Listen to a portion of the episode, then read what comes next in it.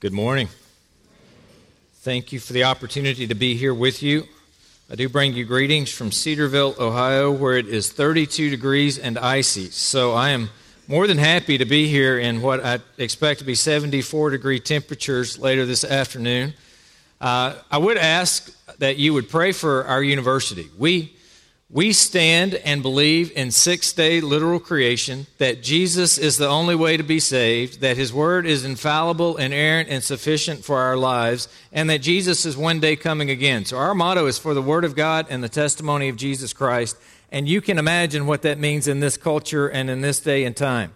We don't just want to exist, uh, we want the Lord to do something so special on our campus that our students go out from that place so set on fire for the gospel that they use their giftings, their vocational callings, as a platform for ministry so that the world changes, so that Ohio changes, the Midwest, the nation, the entire globe. And then when people come to find out what in the world happened, they would look in the cornfields in the middle of nowhere in Ohio and realize that nobody there smart enough to have ever accomplished any of this and determine that God happened.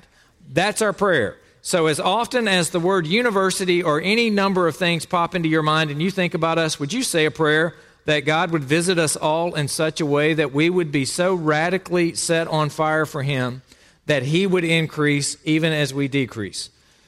Now, if I'll be talking later, so I'm not going to talk about Cedarville anymore. But if you want to come hear more about what he's doing, I'd love to talk with you more about that. Um, he's working in the lives of students. People are being saved, good spiritual disciplines are being formed, uh, sin is being confessed, and so it's a good place to be. Hebrews chapter 12 is my text for this morning. Hebrews chapter 12. I want to look at the first two verses of Hebrews chapter 12. As we look at these two verses, my heart is heavy for Josh and Abby who have returned back a time of difficulty and yet, as I look out over an auditorium this size, I know that there are many of us that in our lives have gone through difficulty or will go through difficulty. There are moments in living the Christian life that requires endurance. Uh, there are moments in our spiritual life where it appears as though we're on a mud race or that somebody has hit the incline button on the treadmill a few too many times and it's just more difficult than at other moments in time. Uh, perhaps you're in one of those moments, or perhaps you have just come through, or perhaps in the sovereignty of the Lord there is one lying ahead for you. And I believe this text can be of an encouragement to us as we look at that. To put the text in its context, you, you look at chapter 10, and he talks about chapter 10. He says, Let us draw near in verse 22 with a, a true heart full of assurance of faith. In verse 23, let us hold fast to the confession of our hope without wavering. Uh, you see that he's, he's setting this text up for that endurance principle that in Hebrews chapter 12, the word endurance occurs three times there in those first three verses. In Hebrews chapter 10, it says at the end of the, ver- end of the chapter, verse 35, Therefore, do not throw away your confidence, which has great reward, for you have need of endurance, so that when you have done the will of God, you may receive what is promised. And verse 38, that famous verse that talks about the righteous one shall live by faith. And Verse 39 We're not of those who shrink back and are destroyed, but are those who have faith and preserve their souls through that faith. Chapter 11, you all know well, it's the hallway of the heroes of the faith. It is that hallway where Paul or whoever has written the book of Hebrews turns into a preacher and provides us with some alliteration of by faith being mentioned 22 times and he points us back to the Old Testament, which we know from reading our New Testament is there so that we may have confidence, that we may have assurance, that we may have faith and persevere in our faith.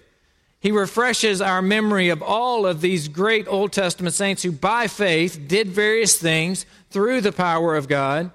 And he moves us into Hebrews chapter 12. At the end of this by faith, he says, therefore. So let me read to you Hebrews chapter 12, verses 1 and 2. Therefore, since we are surrounded by so great a cloud of witnesses, let us also lay aside every weight and sin which clings so closely. And let us run with endurance the race that is set before us, looking to Jesus, the founder and perfecter of our faith who for the joy that was set before him endured the cross, despising the shame, and is seated at the right hand of the throne of God. The outline for our text, if you were to look at it in the original languages, it has one main verb, one main clause, which is to let us run. In the original language, the with endurance is actually on the front side for emphasis. And so it lets us know this passage is really about our endurance and our spiritual life. In fact, if you had to title the message, it would be Running the Race with Endurance by Faith. It's with that endurance that we have to run our race before Jesus Christ. And so we see that's our main clause. There are three participle phrases that are a little more difficult to pick up in the English language, but those three participle phrases talk about that main clause. It's surrounded by so great a cloud of witnesses, and then laying aside every weight and sin which clings so closely, and then looking to Jesus. So, as we walk through our text today, we're just going to walk through those two verses, and we'll look at those three participle phrases and our main verb phrase, which talks about running the race with endurance. We pick up our first participle phrase, which is surrounded by so great a cloud of witnesses we notice that therefore is what starts this verse off. We understand when we see the word therefore, it's pulling on everything that has come previously.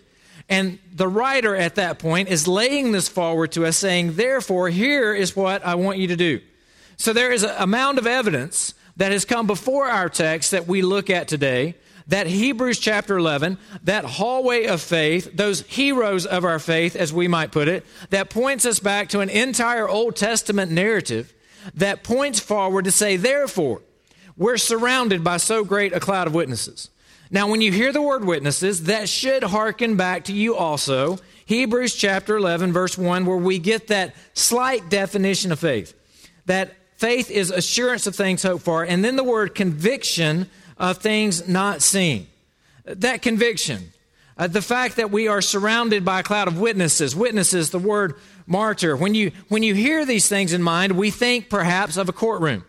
You, you, we might think of law and order or something of that nature, where you have witnesses who are coming forward to testify, where you see a conviction of faith. And so, this cloud of witnesses is typically talked about in two different ways.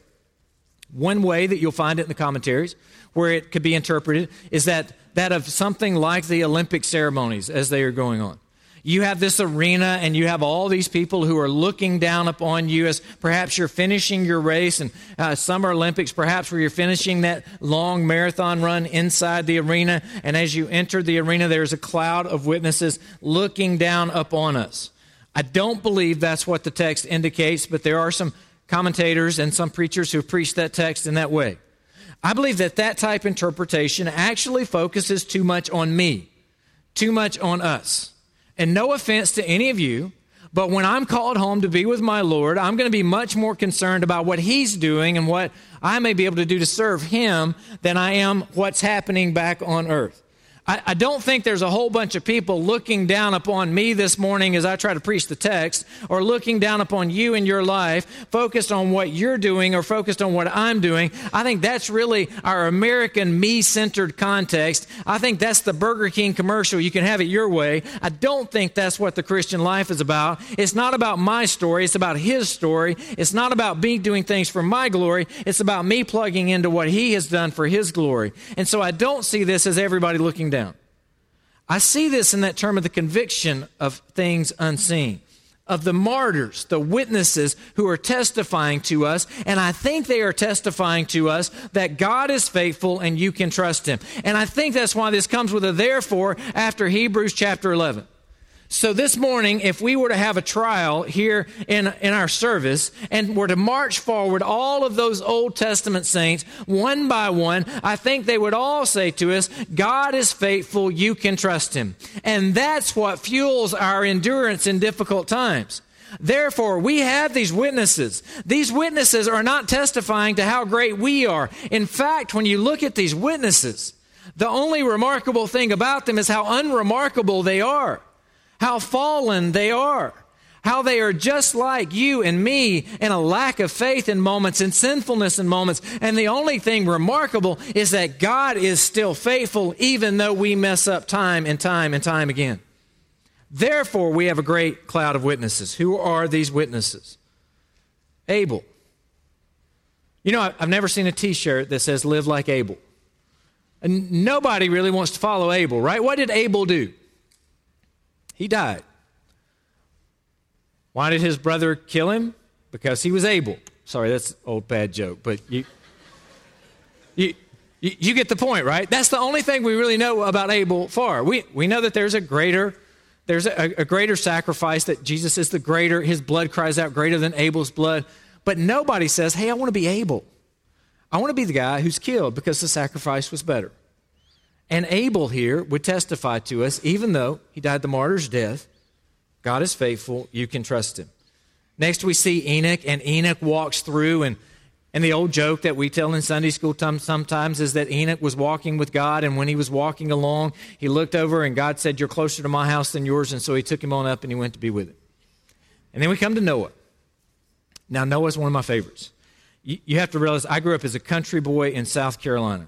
I mean, the middle of nowhere. Any country boys or girls in the room? Do we have anybody? We, we got a few of us. So, Noah is one of my favorite characters in the Bible because I think Noah was a country boy. I, I can prove it to you. Noah lived under the same roof with his kids and their spouses. They all under the same roof. And they had pigs and chickens and hens and roosters all under the same roof, right? And so that makes him a country boy. But even more than that, Noah had a boat in his backyard that he couldn't get to water because it was up on blocks for like years. now, you, have all seen it. Noah was country boy, right? Uh, unless you wanted to make the argument that Noah was a hillbilly, because he did park his boat on a hill and then he went and got drunk and naked. But that's another story for another time. We're not, we're not going to talk about that. So, Noah, the New Testament refers to as a preacher of righteousness. Was he a successful preacher? We in the scripture have no recording of anybody converting to the faith other than his children and their spouses, and yet Noah is in the heroes of the faith. And if Noah were here today after building that boat for many years and pounding away and talking about a preacher of righteousness and nobody responding and the discouragement that had to come through his soul as he continually preached those things and nobody responds. And here the flood is and God preserves him through the flood. He'd walk across this morning and he would tell us that even in difficult times, even in the most difficult times, God is faithful and that you can trust him. You think about Sarah, who had trouble conceiving, but yet by faith received that power. She would testify to us God is faithful. You can trust him, even in those difficult moments. We think about Abraham, who by faith offered up Isaac, the son of promise, as he goes up that hill with the wood and no sacrifice, and Isaac goes up with him the faith that it would have taken to go through a difficult trial, a difficult test of that nature. If Abraham were here this morning, he would testify to us God is faithful, you can trust him. Isaac, who by faith blessed Jacob and Esau. Jacob, who by faith blessed the sons of Joseph. Joseph, who by faith, even though he had been sold into slavery by his brothers, even though he had been wrongly convicted when he tried to do what was right. Joseph, who'd gone through all those difficulties, then has the faith to say, God will visit us. Take my bones out from this place when God visits us. I think he would testify to us this morning God is faithful and you can trust him. Moses, who by faith refused the title of being the son of Pharaoh's daughter. He chose to be mistreated with the people of God. He considered the reproach of Christ greater than all the treasures of Egypt. He didn't look to the materialism of the world. He looked to be part of the people of God. If he were here this morning, I think he would testify to us God is faithful and you can trust him.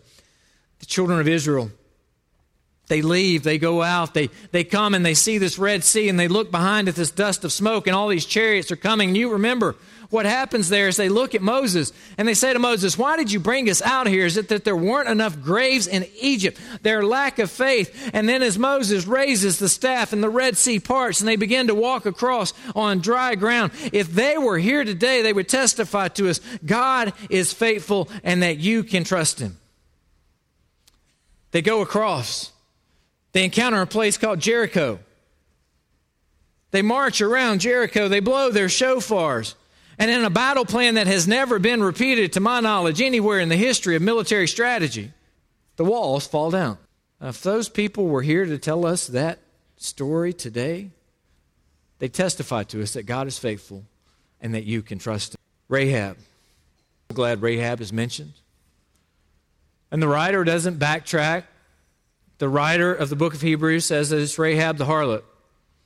Reminds us of who we're talking about, but includes Rahab in the heroes of the faith. I think there's an important thing for us to note here is that it doesn't matter what you've done in your past because it's not about the depths of your sin, it's about the depth and the breadth of God's grace. So if you're here this morning and you have a past that perhaps you're not proud of, I want you to recognize that Rahab here would testify to us this morning that God's grace is sufficient and that God is faithful and you can trust him. You think about Gideon, who by faith conquered with 300 men. Gideon, no, you have too many men. You're going to get the credit for this. Reduce the size of the number of men. Gideon, there's still too many men. Reduce the size because you're going to take credit for this. Again and again, that's reduced. Why? So that God will receive the glory for all of this. And then Barak, who by faith, I love that Barak is mentioned here. You think back to, to Judges in your Old Testament mind, you remember that Barak, the name that means lightning. I love lightning. You watch lightning as it's out in the thunderstorms across the night sky, and it is quick and it is powerful, and whatever it hits is destroying, and you can't get out of the way of lightning. And Barak, the commander of the army, a man's man, uh, the guy that all the world would look to to say he's the guy's guy. His name means lightning, but when you read that story, he's been told to go after, but he's looking out with human eyes at, at uh, chariots of iron, and those chariots of iron's a military advantage. And he says there's no way that, that we could conquer that. And so the, the lightning, the man in charge then has Deborah, the honeybee, comes up to him.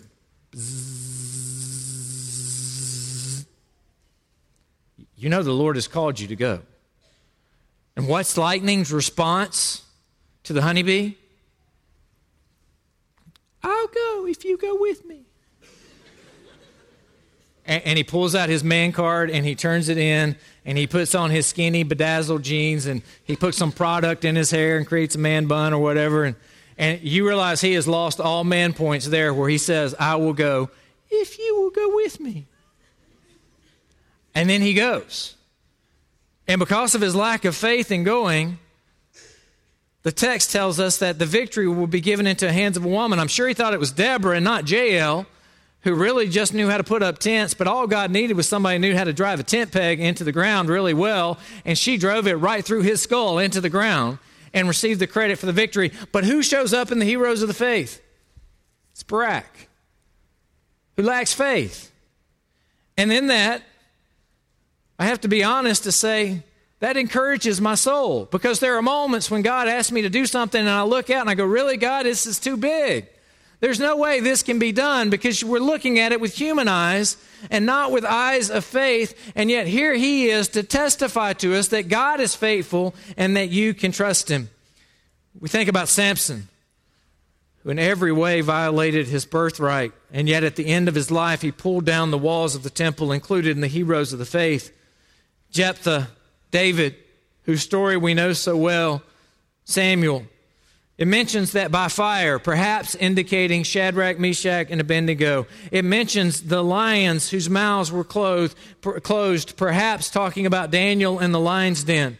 And it says, by faith, some were tortured, refusing to accept release. Some mocked, flogged, in prison. Others were stoned or sawn in two. And there's an important testimony there, too. It doesn't mean that God will always deliver us from the trial that is to come. Sometimes we are the martyr that dies for our faith. And sometimes that happens, but that's okay because God is faithful and we can trust Him. And He has overcome death and He has overcome sin and He has overcome the grave. And we live not for what we may get in this life, for we are pilgrims passing through this life. We live for eternity and what's on the other side. We live to be faithful servants and good stewards of what the King has given us. And even though it may be hard, and even though it may feel uphill, and even though it may be muddy or treacherous as we go through, we can endure in running the race because we have a cloud of witnesses testifying to us that God is faithful and that we can trust Him. We encounter here a second participle phrase. Let us also lay aside every weight and sin which clings so closely. It's balanced, and there's two sections to it. And the admonition to us is to first lay aside the weight. The weight, not mentioned as a sin, because perhaps there are things in our life that weigh us down, that hold us back, that are not sinful in nature, but perhaps they still keep us from doing what God may want us to do. You know, we live in a society and we live in a culture where we like stuff. We like so much stuff that there are entire businesses that make a living just off providing places for us to put the stuff we can't fit in the houses that we live in. You store stuff that is in a remote location because you really don't need it that much. You only need it on a rare occasion, but you want it if you need it. So we just want more stuff. This is what we do. And the text is telling us that perhaps there are weights, perhaps there's stuff, perhaps it's busyness in life, perhaps it's other things that are weighing us back. And in my mind, I see a backpack being put on, attached to a U Haul trailer full of stuff. That we're trying to run the race with all this stuff and the text is telling us lay aside the weight. My mind goes to our cross country team, our cross country or track runners at Cedarville. And when they, they run, they run in these they run in these outfits. They have these shorts. Any, anybody in the room a runner? Do we have anybody that runs in the room? We got a couple of people. When you go running, you don't run in what I have on this morning. You don't run in a suit coat. It's just not comfortable for running. And these shoes just don't have good arch support for running long distances. You, you run in a tire that's built for running. Guys, just this is free fashion advice, but the shorts that you run in, they're only meant for running. They're not meant for anything else in life, right? And so you put on, we in fact spend extra money to buy shirts that are marketed to us as wicking away the sweat so that they don't get as heavy, so that we're what? A half a pound lighter as we run than we would have been if we bought the cheaper cotton shirts that would have the weight in it. And that half a pound makes a really big difference when you're running miles. And so we spend more money to, to wear clothes that are going to weigh less because we don't want the weight to hold us back. Yet in our Christian life, too many times we get caught up with the trappings of this world, wrap ourselves up in them, and then try to run after Christ as we're dragging all this stuff with us. And the text says to us this morning, and maybe challenging you this morning, to say, what is it that you've grabbed a hold of that you need to lay aside? Another illustration or analogy is baseball. You walk into the on deck circle and you put a weight onto the bat. You're standing in the on deck circle, you're watching the pitcher, you're swinging the bat, you're getting loose, and you're swinging a bat that's heavier than the bat that you're going to swing at the pitch with. the concept is you drop the weight, the bat feels lighter, you can swing the bat faster, you'll make better contact with the ball, you hit the ball farther. This is what the concept is, at least in our minds. But imagine, if you will, a baseball player who walks up into the plate with the weight still on the bat. I imagine most coaches would have some words that we can't repeat in this auditorium to tell the player to get the weight off the bat. It's foolishness. Yet, how many times in our Christian lives do we allow the weights of this world to hold us back? And the text tells us here lay aside every weight and sin which clings so closely. The sin. The text says every, it's connected but the sin is singular. What is it? The text doesn't tell us. You'll have some that will say it's a lack of faith. You'll have some that will say that it's a sin that perhaps you struggle with. And if it's the sin you struggle with, it could perhaps be different sins for different people. But the text tells us to lay aside the weight and to lay aside the sin which clings so closely to us. What is it that's holding you back? Is it perhaps a lack of faith? Is it perhaps a lack of forgiveness? Is it perhaps that you're too busy? Often, as I talk with people, they'll tell me that they can't do something because of their past. You don't know what I've done, and I don't know what you've done. But I do know that Paul once persecuted the church and then became a missionary for the church. I do know that all of the Old Testament is laden with people who have clay feet. I understand that the devil really wants you to think you can't do anything for Christ because he doesn't want you to, and that that's not the gospel of grace that we see in our Bibles. So I would say to you that as you live your Christian life, realize that you have a front windshield looking forward and a rearview mirror so you can see where you've been. And we only glance in the rearview mirror to see where we've been in order to give God glory as to how far He's brought us. But we keep our eyes focused on the front windshield as we pursue Him to run our race looking only to Jesus. So the next time the devil reminds you of your past, why don't you remind him of his future? The next time the devil reminds you of your past, remind him of his future. We lay aside the sins which cling so closely. I've only seen the TV, seen the TV version of this, uh, this particular movie, but the movie Forrest Gump, some of you may have seen. In this movie, there's this, this guy named Forrest Gump who, in this particular scene, is a younger boy, and he has these braces on his, on his legs, and, and he's talking to this girl, and, and, and I'm bow legged, so I, I walk with my knees in parentheses. I can fit a soccer ball in between my knees, so I kind of get that with, with the legs locked out. I, I kind of get that way that, you know, these braces on his legs and, and these boys are making fun of him and the girl looks at him and says to him, run, Forrest, run. If you've seen this movie, you remember that scene where these braces are on his legs. They're metal braces. And when he starts to run, it's this really awkward looking run. But as he runs in the movie, it zooms in on the braces, and you see bolts begin to pop out the side of the braces. And then these braces begin to fall off, and this really awkward run that he's doing begins to straighten out. And all of a sudden, his knees begin going higher, his arms begin pumping faster. And then it cuts away to the future, and it says, I ran and I ran like the wind, I ran.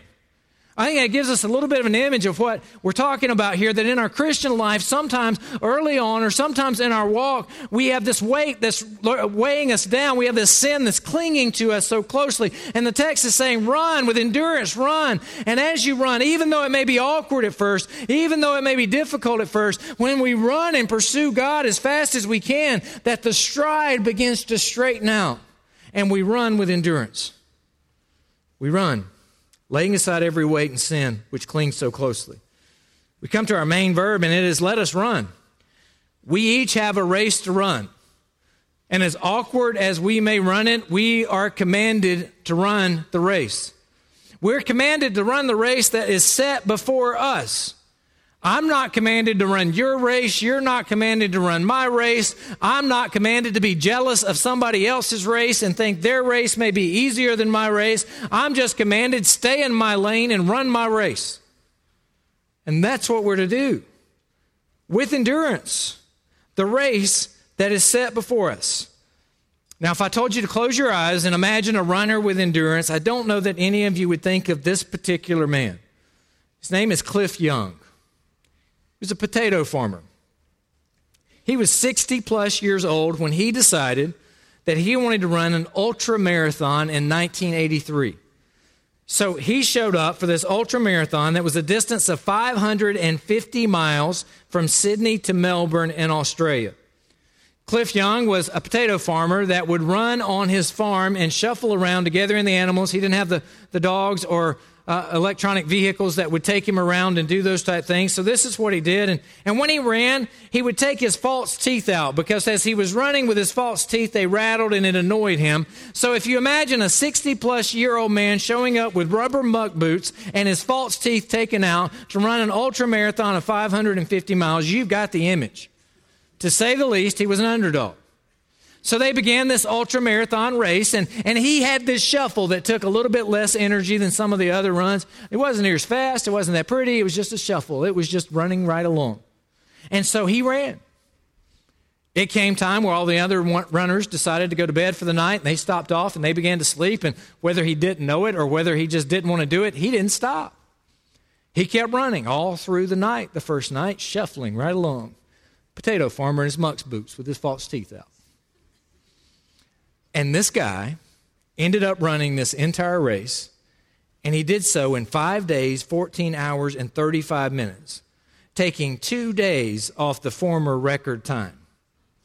He changed the way the race was ran. Now, I'm not here to give you an illustration that encourages you to spiritual burnout. But recognize in our life that reading our Bibles, memorizing Scripture, spending time in prayer, and journaling as spiritual disciplines are usually not the things that we're burned out of that we're doing them so frequently. It's the busy work. And so I want to say to you as we look at that and as we see this command to let the text drive home in our hearts to run with endurance. You don't have to sprint. You don't have to run the race in such a way that you get the glory or that you look great doing it, but we are commanded to run with endurance our race set before us to keep plugging away day after day. How do we do this? Final participle phrase is looking to Jesus, the founder and perfecter of our faith. And notice what it says here who for the joy. We can't skip that part because that part is so countercultural to us.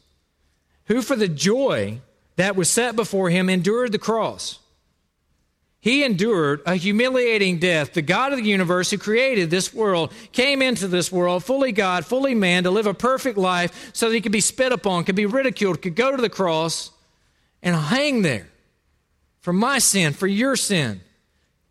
And it says, Who for the joy that was set before him endured the cross, despising the shame, and is now seated at the right hand of the throne of God. And seated is important there as well. When you finish your work, you sit down. Here in just a minute, when I finish my work, I'll sit down because the work is done. It's over. You sit down. Jesus is seated at the right hand of God. And the only time in the New Testament we see Jesus standing is to receive Stephen, who died the martyr's death. The work is finished. We add nothing to it. There's nothing we bring to the grace and the mercy of the cross.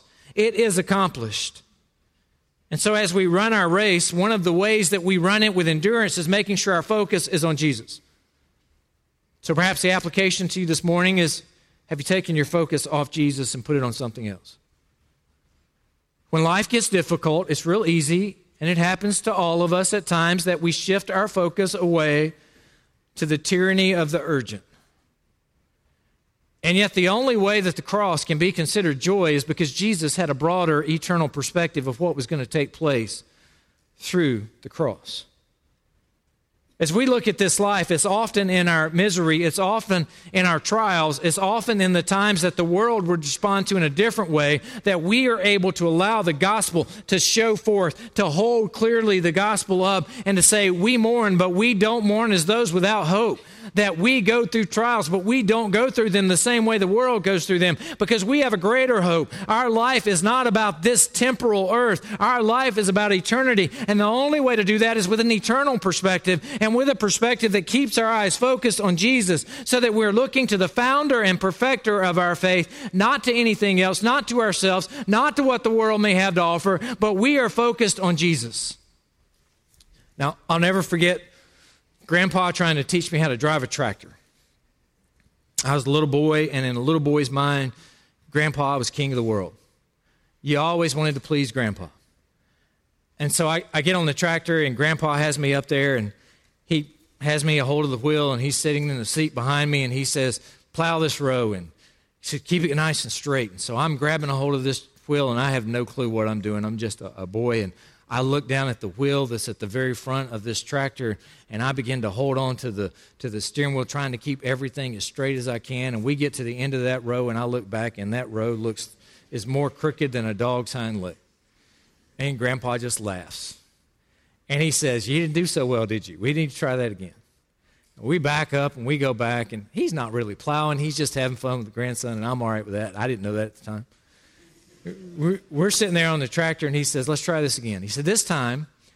There's a little there's a little pipe that comes up to let the exhaust out on the front of the tractor. He said, I want you to, to look forward at that pipe and line it up with a fence post on the other side, and I want you to aim that pipe towards that fence post. So I didn't look at the wheel. I didn't look at what was right in front. I looked at the pipe and I looked at the fence post.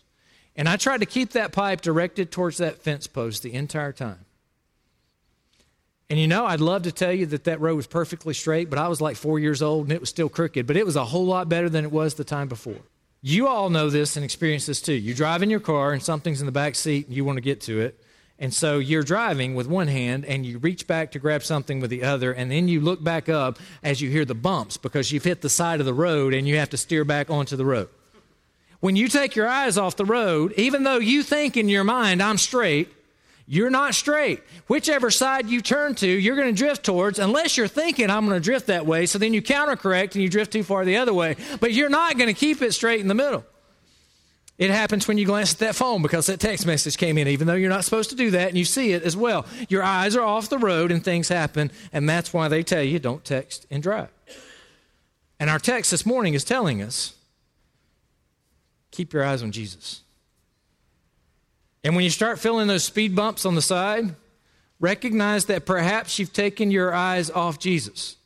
Perhaps you've allowed the things of this world, the cares of this earth, as the song that we sing, to become too bright. But when you look to Jesus, the trials and tribulations of this earth will grow strangely dim as we keep our eyes on our Savior. Perhaps this message this morning, the Lord is speaking to you to encourage you, to prepare you, to help you. Remember the cloud of witnesses to run your race with endurance, laying aside the weights and the sins, and look only to Jesus. Now, if you're here this morning and you have never looked to Jesus, our text is clear that there is nothing else that you can look to. He's the founder and the perfecter of our faith. It is only through the blood of Jesus that we receive the grace of the gospel of Jesus Christ to be forgiven and to be united with Him in Christ. God is faithful, and you can trust Him. Whatever you're going through, whatever decisions you need to make, remember, God is faithful, and you can trust Him. Let's go to the Lord in prayer. Dear Lord, I thank you that even though we often mess it up, that you are always faithful, that your loving kindness endures forever, that you are a God who keeps his promises. And God, I pray that as trials of life come our way, as sorrows like sea billows roll, that you help us to keep our eyes not on the waves of life, but focused on Jesus, so that we may run the race that you have set before us with endurance for your honor and your glory. In Jesus' name.